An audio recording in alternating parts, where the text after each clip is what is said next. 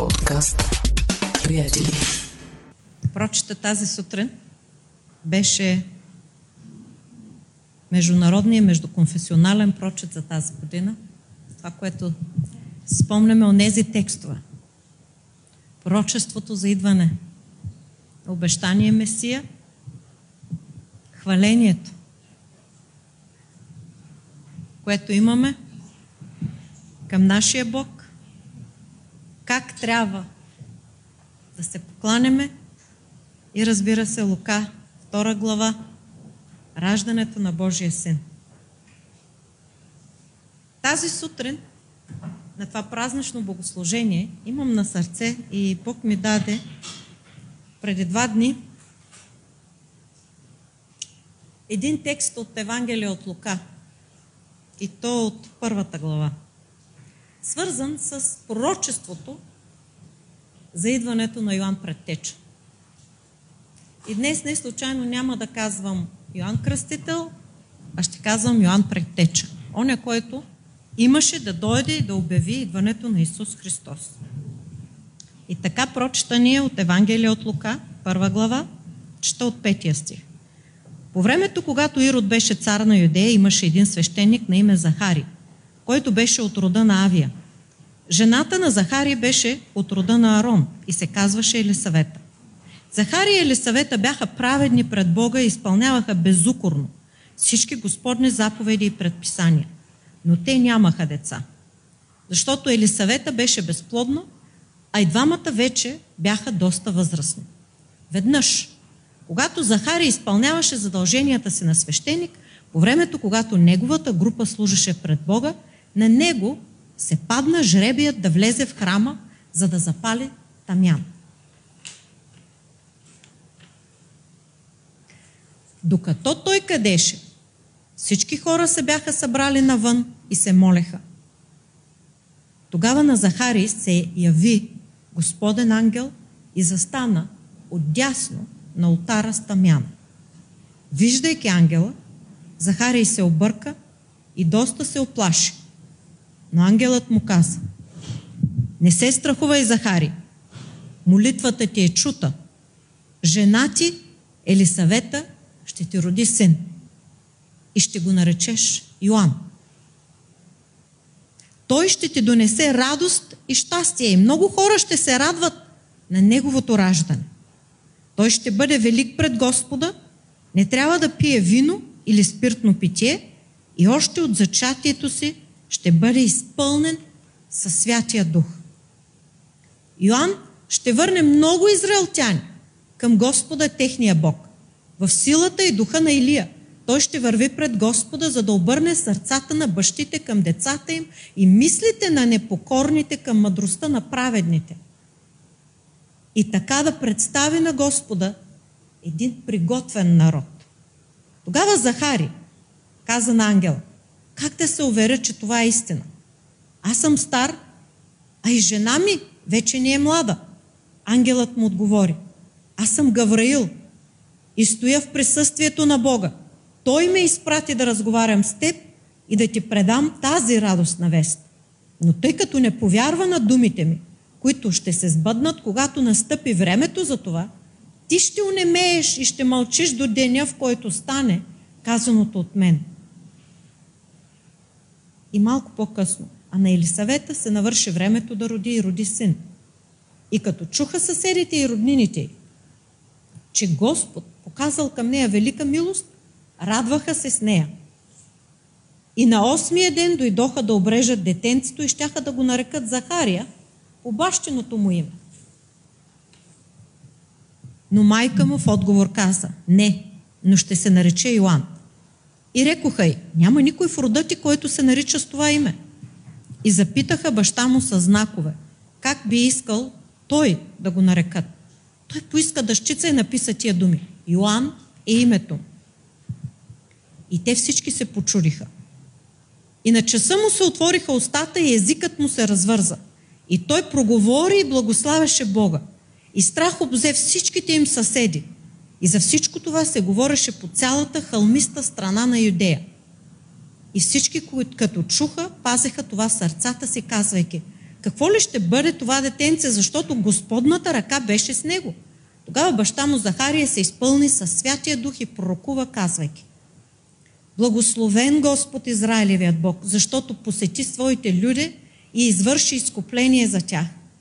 И въздигна рок на спасение за нас дома на слугата си Давида, както е говорил чрез устата на светите си от века пророци, избавление от неприятелите ни, от ръката на всички, които ни мразят, за да покаже милост на бащите ни и да спомни святия свой завет, клетвата, с която се заклена баща ни Авраама, да даде нам, бидейки освободени от ръката на неприятелите му, да му служим без страх, в святост и правда пред него през всичките си дни.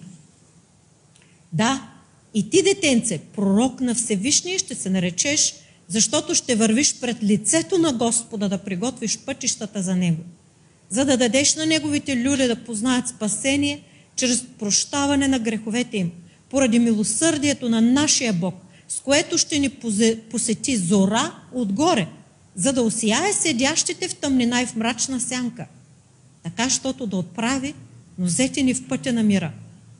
А детенцето растеше и крепнеше по дух и беше в пустините до деня, когато се яви на Израиля. Амин. Колко хубаво слово. Колко хубаво слово има. За нас оставил Святия Дух чрез евангелист Лука. И това слово е свързано с подготовката на раждането на Божия Син Исус Христос. Ако направим сравнение, ще видим, че Иоанн беше изпълнен със Святия Дух от времето преди да се роди. А Исус бе заченат със Святия Дух. Единият бе изпълнен, а другият беше сам Бог. Но какво имаме да се научим от тази дълга история, която ни е оставена в Евангелие от Лука? И по-специфично, първата и втората реакция на Захария. Каква беше разликата и какво се беше случило в този момент, в тази година, когато служеше Захария. Разбираме, че той е от рода на Авия. Според първо летописи 24 глава, 10 стих там където от 7 до 18 стихове ни се говори за различните отряди, за подредбата на свещениците, които две седмици непоследователни в годината служеха в храма. Те трябваше, имаше сутрешни жертвоприношения, вечерни жертвоприношения и обикновено имаше подготовка. След жертвоприношението имаше кадене, т.е. пренасеха се специалните благовония на кадилния ултар. Точно пред светая светих, той беше отишъл да покади. Осмият отряд поред е този на Авия. Много често, тъй като бройката на свещениците и левитите е много голяма и се хвърля жреби измежду самите хора в самия отряд, е възможно тези свещеници да служат в храма един път два пъти, три пъти в живота си. Тоест, те не служаха, това не беше рутинно служение. Това беше нещо, за което те се подготвяха, те бяха там да помогнат. Този, който къдеше, беше по-скоро е, един измежду многото. Отличаваше се. Много бяха хора необходими свещеници, защото, знаете, сега ще започне новия прочет. Имаше много жертви, които трябваше да бъдат принесени – пред Бога трябва да бъдат заклани, т.е. трябваше много хора да се включат в този процес на жертвопреношение. И този свещеник, Захария, а какво означава неговото име? Бог помни. Интересното е, че това е едно от имената, които започват все по-често да се срещат в междузаветния период. Това е името на пророк Захария – това е името и на пророк Захария, една от последните книги от Стария Завет. Макар, че беше разрешено на свещениците да се женят за чисти етнически еврейки, все пак Захарий беше женен за една от потомки, за една, жена му или съвета беше потомка на Арон. Тоест, това бяха хора, които стриктно спазваха предписанията на Стария Завет. И не случайно от Библията казва, те нямаха деца, но бяха праведни, благочестиви хора. Библията ни обръща внимание върху това. Защото изпълняваха безукорно заповедите. И все пак нямаха деца, а и двамата бяха вече доста възрастни.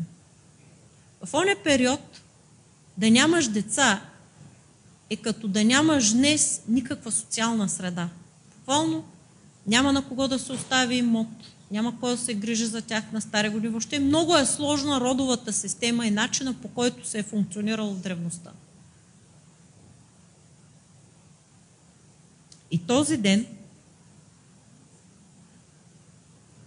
беше денят, в който веднъж, когато Захария изпълняваше задълженията си на свещеник, по времето, когато неговата група служеше пред Бога, се падна жребият да влезе в храма, за да запали тамян. Това специал, този специален тамян или специалното, специалните аромати, които се пренасяха пред Бога. Съгласно еврейската традиция, този тамян е правен от семейството на Автинас. И знаем, че той беше забранен да се използва. Формулата не можеше да се използва за направа на каквито и да е било други а, масла. За каквато и да е било цел. И така, в този ден, когато той влезе и докато къдеше, едновременно с надействието, обърнете внимание, докато той къдеше, всички хора, той е вътре, хората са навън, хората отвън се молеха. Това не е частно събитие, както в някои старозаветни повествования, където ангела се среща с определена личност, както е при Мария, както е при Маное, бащата на Самсон, или както е при майката Анна, дъщеря, майката на Самуил. Говорим за нещо, което се случва в храм. В този момент докато той къди, хората се молят, се явява ангел от Господа и застава отдясно на ултара с тамяна. Ултарът се намираше в центъра на това свещеническата част, мястото, където свещениците служиха. То беше непосредствено преди Светая Светих, пред завесата. А знаете, че зад завеста първосвещеника веднъж годината влизаше с кръвна жертва по време на Йом Кипур, деня на умилостивлението. Това ни напомня.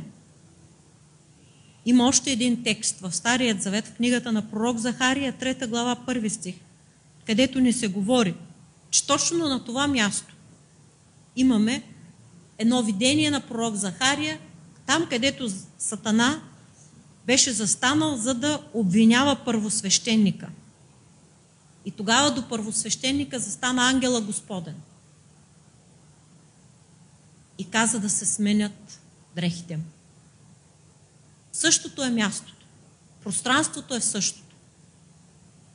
Този ден, на това свято място, и макар, че ние сме дистанцирани във времето и някакси за нас е станала вече цялата тая обстановка някакъв храм, с цялата анимация, с нещата, които гледаме в интернет, някъде пропускаме, че имаше аромата на деня.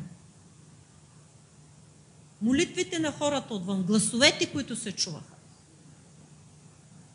Кушикът, който излизаше. И изведнъж на фона на това събитие, тая централизация на поклонението, идва и пратеник на самия Бог.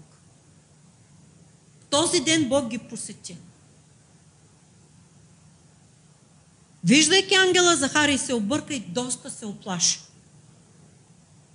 И както обикновено, ангелът в такива случаи успокоява човека, на който говори, както беше с пророк Данаил.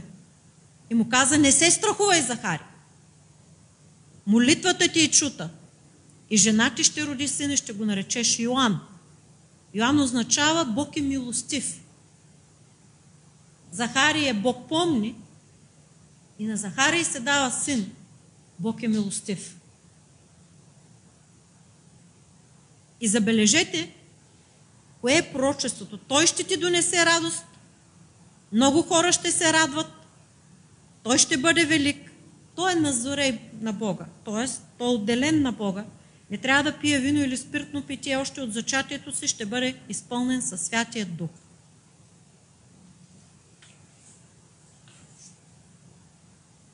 Ще върне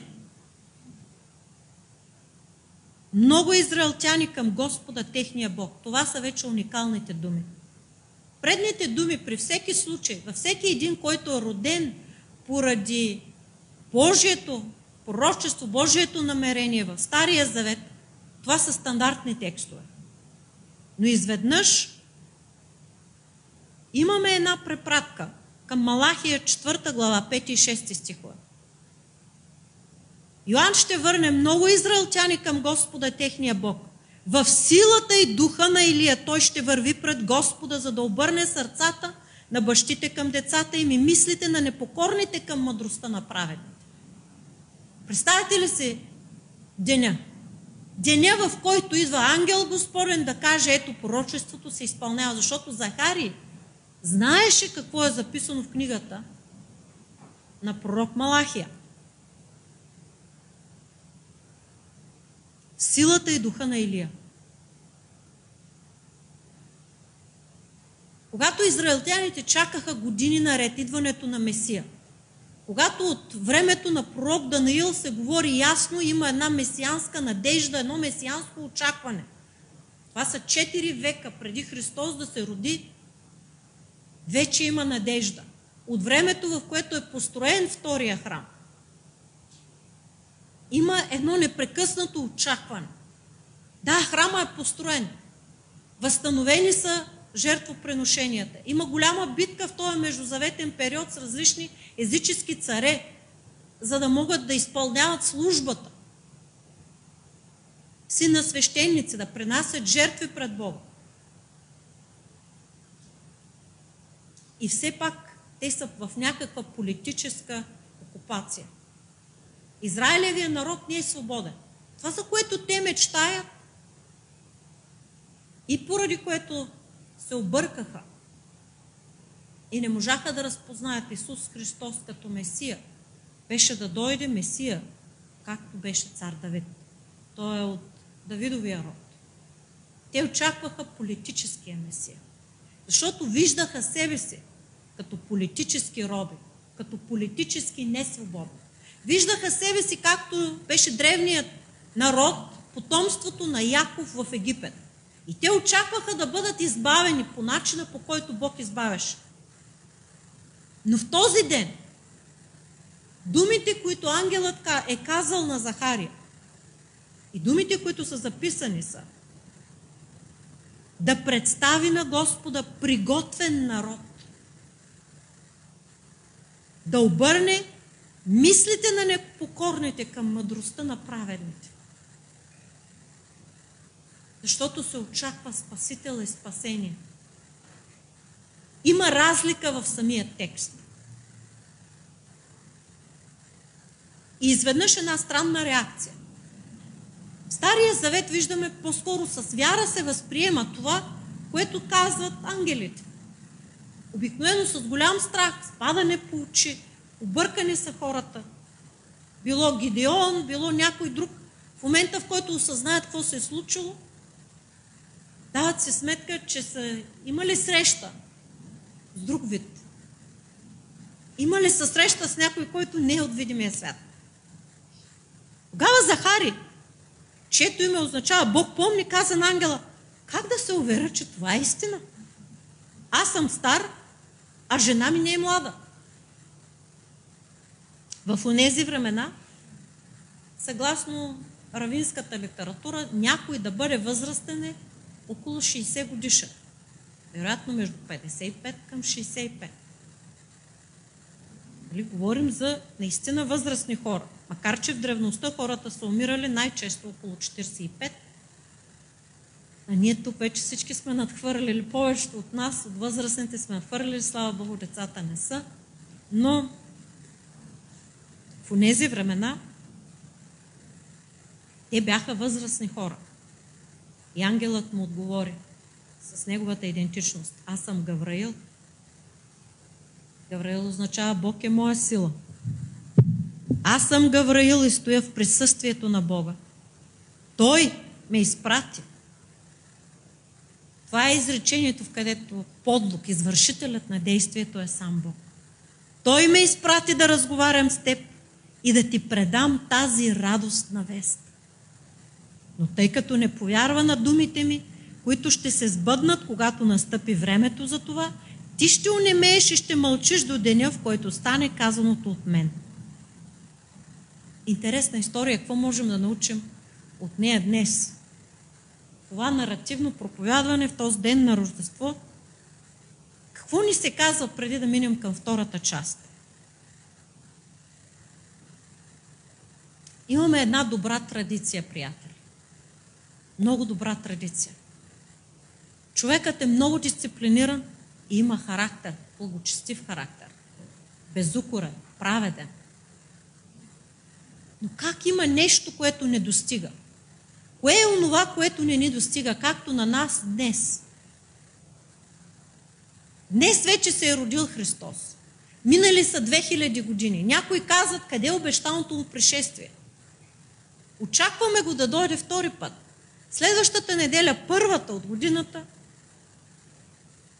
трябва да имаме Господна трапеза, първата в месец. За да си спомним жертвата на Господ Исус Христос и Неговото предстоящо идване. Къде бъркаме с хубавите традиции? Какво се случва в живота ни? Много често в нашия протестантски евангелски речник в България думата традиция е придобила негативен оттенък принцип думата не е няма негативна конотация.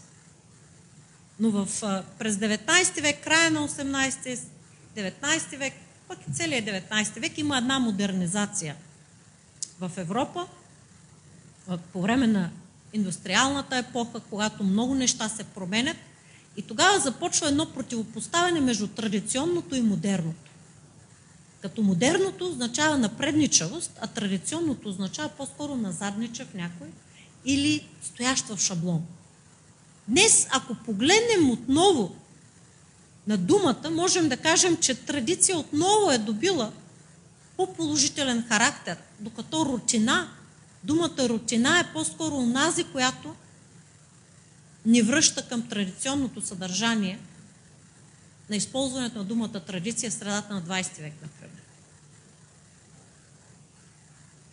Рутината е един шаблон, в който влизаме, в който живеем без да имаме особен вид а, осмислене на това, което се случва.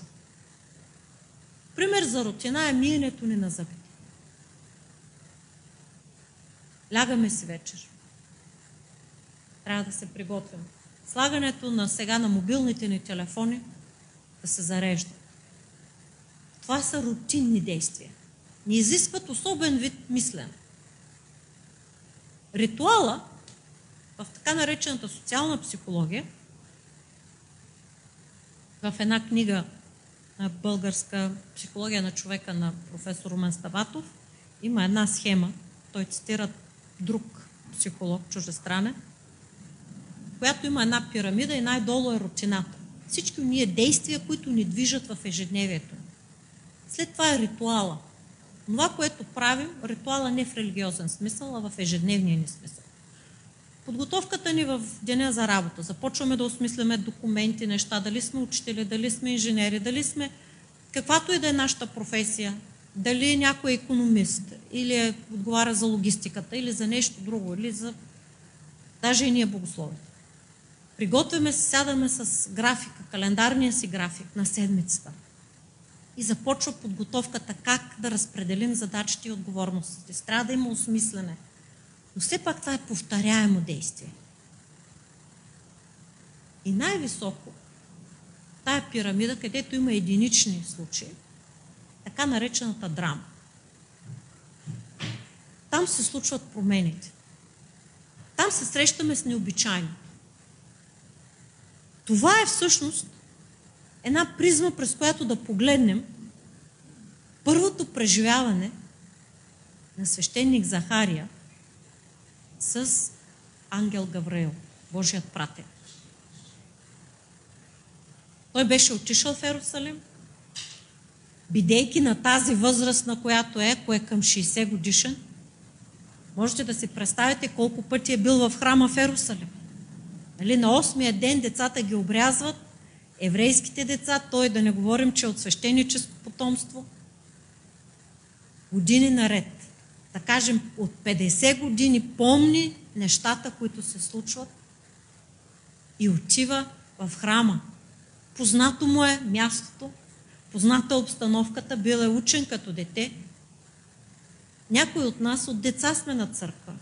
Посещаваме евангелски църкви, други православни църкви. И сме влезли в рутината на празника.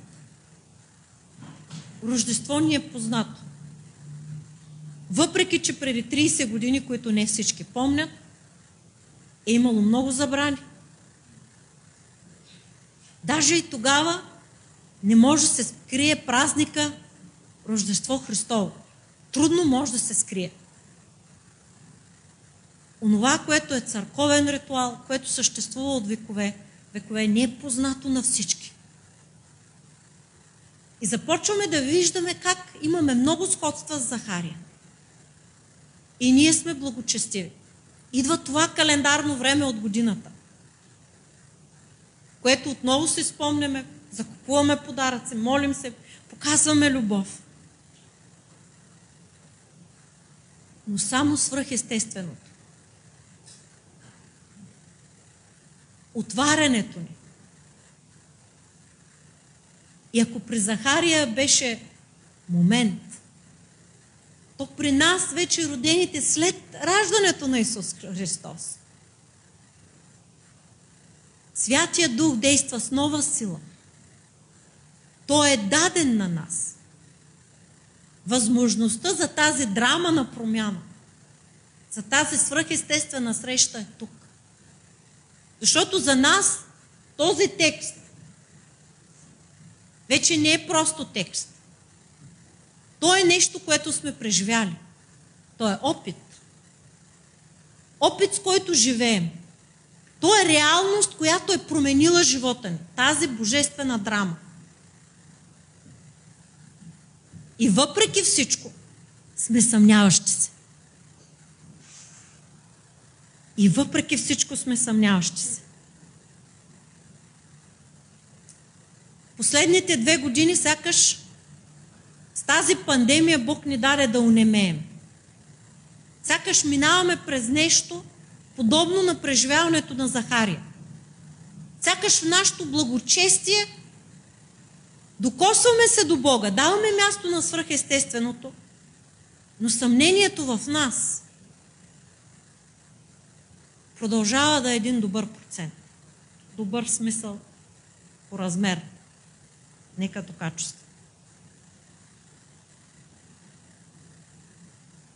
Обаче, времето да роди на Елисавета се изпълни.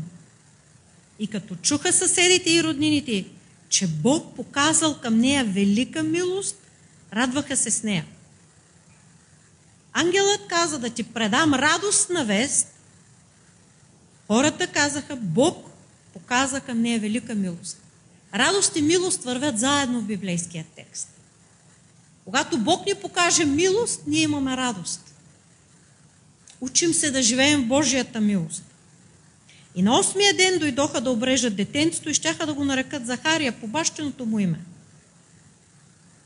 Но майка му каза не. Името му ще бъде Йоан. И рекоха, еми няма никой в рода ти, който се нарича с това име. Хората живеят в традицията. Традицията не движи. Разбирате ли? Ако нямаме добри традиции, ако няма традиция магазините да се отварят по едно и също време, няма да знаем кога да отидем. Ако трябва всеки път, представете ли си, живота на човека ще бъде хаотичен без традиция. Трябва всеки ден да проверяваме в интернет по кое време ще отворят магазините или болничните заведения или прегледите. Няма да има графици.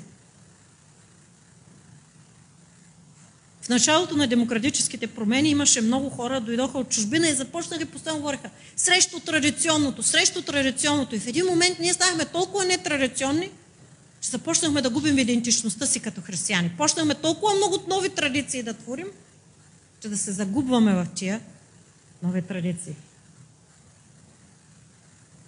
И тогава питаха баща му какво е името. И той беше послушан. Каза Йоан е името. Написа го. И на часа му се отвориха устата и езикът му се развърза и той проговори и благославяше Бога. И всички, пише в цяла Юдея, в цялата хълмиста страна на Юдея, всички говореха за това събитие. Какво ли ще бъде това детенце? Защото Господната ръка е с него. Тогава, това е втората реакция вече, втората част от реакцията на Захария. Тогава баща му Захария се изпълни със Светия Дух и пророкува, казвайки, забележете думите сега и а, разликата. Благословен Господ Израилевият Бог, защото посети своите люди и извърши изкупление за тях. Това е стандартен текст, старозаветен. Това е начинът по който реагират пророците, реагира Божия народ. И в този ден обаче, различното е, въздигна рок на спасение за нас в дома на слугата си Давида, както е говорил чрез устата на светите си от века пророци. Избавление от неприятелите ни и от ръката на всички, които ни мразят, за да покаже милост към бащите ни и да спомни светия свой завет. Той, чието име означаваше Бог помни, този ден каза Бог помни. Сякаш в самия, самата личност на Захария Бог се спомни. Клетвата, с която се заклена баща ни Авраам, да даде нам, бидейки освободени от ръката на неприятелите, да му служим без страх. Служим без страх. Святост и правда пред Него пред всичките си дни. Да, и ти, детенце, пророк на Всевишния ще се наречеш, защото ще вървиш пред лицето на Господа, да приготвиш пътищата за Него. Приготвим пътищата за Него. Какво ни говори тази история? И втората реакция на Захария. Ако и ние днес, дори и благочестиви, сме влезли в рутините си, ритуалността си, на дните, в които се намираме. Ежедневното си воюване, ежедневните си грижи. И сега, когато живеем във време на много социални промени, много несигурност, след пандемията, след отиването на човешки живот, много от нас през тази година се разделихме с хора, които са ни близки. Миналата година Сякаш тази пандемия свърза двете години и ни е трудно да говорим за две отделни години, а сякаш периода на пандемията. Влизаме в това библейско време. Време на събития и на преживяване. Време, което е маркирано. Кайрос времето. Времето на събитие. Не хронос, просто хронологията. Пандемията ни среща и ние ставаме като немели. Ние стоим както при Захария. По-трудно е да се благовества, не знам за вас. Да, отиваме при хората, които са в нужда. Да, молим се за всички. Да, виждаме чудеса. Имаме свидетелства и миналата седмица групата си писахме. Много от хората от нашата църква не могат да дойдат на църква, защото един е загубил родител, друг, някой друг и не могат да дойдат, защото се е видоизменил живота им. Време на унемяване. Добрата новина е, че то не е постоянно. Това време, което ни кара сякаш да сме оковани, което ни предизвиква по особен начин. Представете ли се един човек, който да не може да говори? Някои от нас сме по-млади, но други, може би сме се срещали с случаи, в които човек след инсулт не може да говори добре. Не знам дали сте срещали такива хора в живота си. Не може да се спомня, те частично не могат да говорят. Но представете си човек, който напълно не може да говори.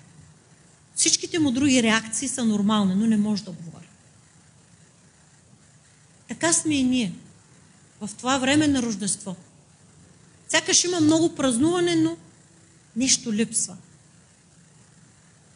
Тази нова радост. Това ново изливане на Святия Дух това ново Божие творческо действие социално в нашите среди. Имаме нужда от нова енергия, нова милост от Бога, за да имаме нова радост. По нов начин да вършим добро. Да осмислим отново служенето си и стоенето ни пред Бога. И стигам до тази точка. Как можем ние да бъдем като Йоанн предтеча? Не случайно използвам това му прозвище днес. Не Йоан Кръстител, Йоан Предтеча. За да ходим и ние като Йоан Предтеча. Да приготвим идването на Христос. Как ние да бъдем приготвени? Днес, където Христос не е разпознат достатъчно като личност, Погледнете обществото, погледнете рекламите. Магията на сезона. Сезонни, а, бе? Сезонните пожелания. Това е България за Бога. Какви са тия вносни неща и тая цяла... Коя е Европа? За Бога опомнете се. Комунистически Китай ли сте? Няма да забравя преди 4 години. 2017 бях в Тулса, в щата Оклахома, където 67% от населението на града е евангелско 50 67% от населението на града. И на магазините веригите навсякъде поздравяват честит, честит сезон на празници. И помня, един от моите приятели каза, а вие християни ли сте, пита една касиерка. Да. Вие, петях на опашката, вие, ами да, всички сме християни. Ми не знаете ли кой е празника сега в този сезон? Ами Рождество Христово. Ами не можете ли да кажете честито Рождество? Би да, честито Рождество. Някак си повлякохме се по една светска традиция. Станахме толкова толерантни, излишна толерантност. Излишно толерантни. Как можем да кажем честита Ханука на евреите, а за християните не можем да кажем честито Рождество? Е, какво празнуваме? Сезона ли празнуваме? Кое е времето на този сезон? Опадалите листа? Снега, който се е стопил? Локвите вода? Кое, кое празнуваме в този сезон? Сега, когато навън в обществото ни и има тези радикални промени, е време и ние да се променим. Време е да се промени, да се промени начина ни, подхода ни към текста на Божието Слово. Да бъдем по-отворени, за да ни говори по-ясно. Защото имаме нужда от тази творческа Божия енергия в нашия живот днес за ежедневието. Защото Исус дойде и Той бе какво? Хлябът на живота. Хлябът на живота е ежедневният ни хляб. Молитвата Отче наш. Отче наш ти, който са небесата, се свети името ти. Твое царство да бъде волята ти. Дай ни и днес ежедневния ни хляб. И днес ежедневния ни хляб. Как да бъдем Йоанн Предтеча, за да говорим да се обърнат сърцата на децата към бащите и обратно. Разликата в поколенията. Какво трябваше да направи Йоанн Предтеча?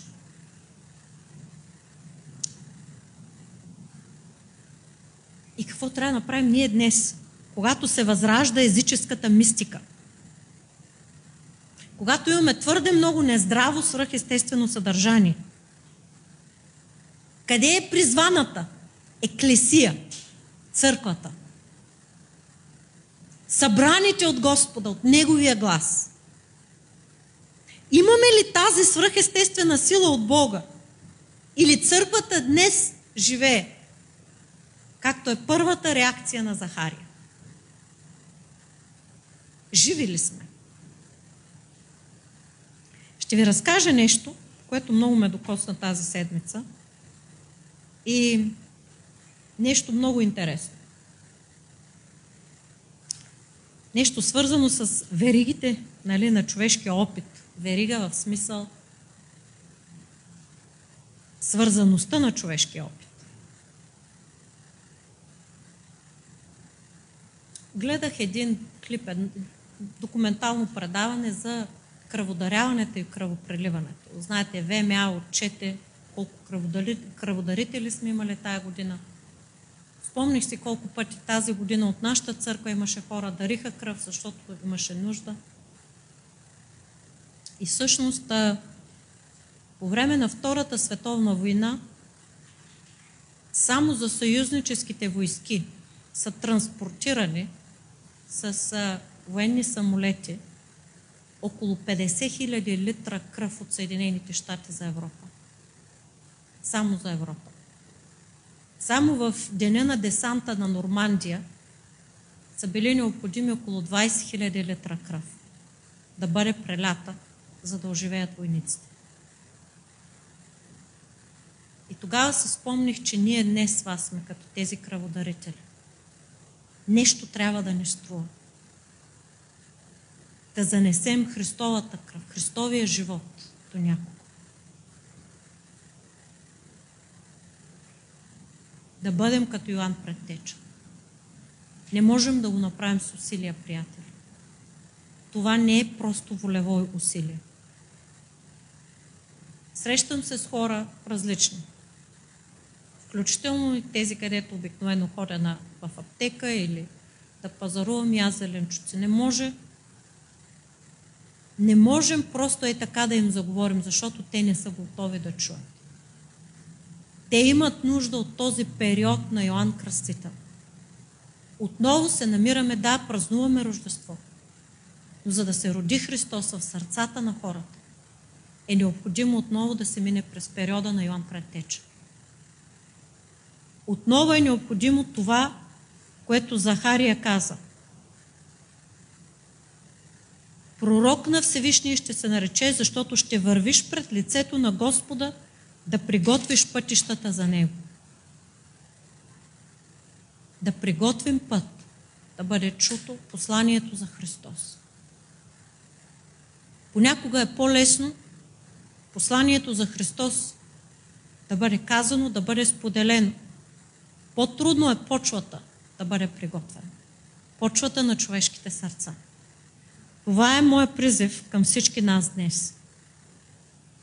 За това да бъде нашата молитва.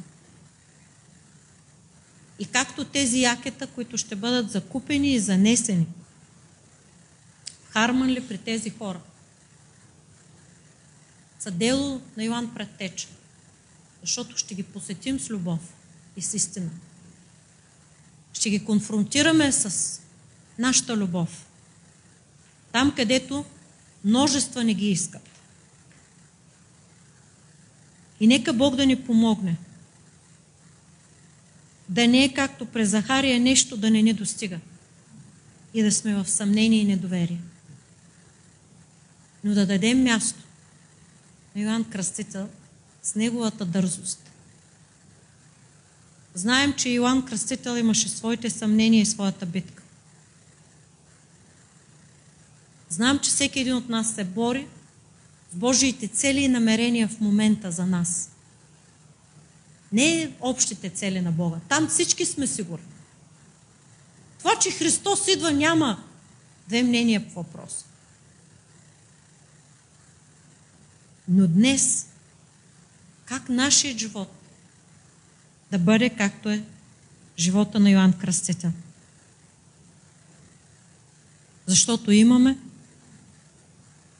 пророците, имаме псалмите, имаме Евангелията и посланията.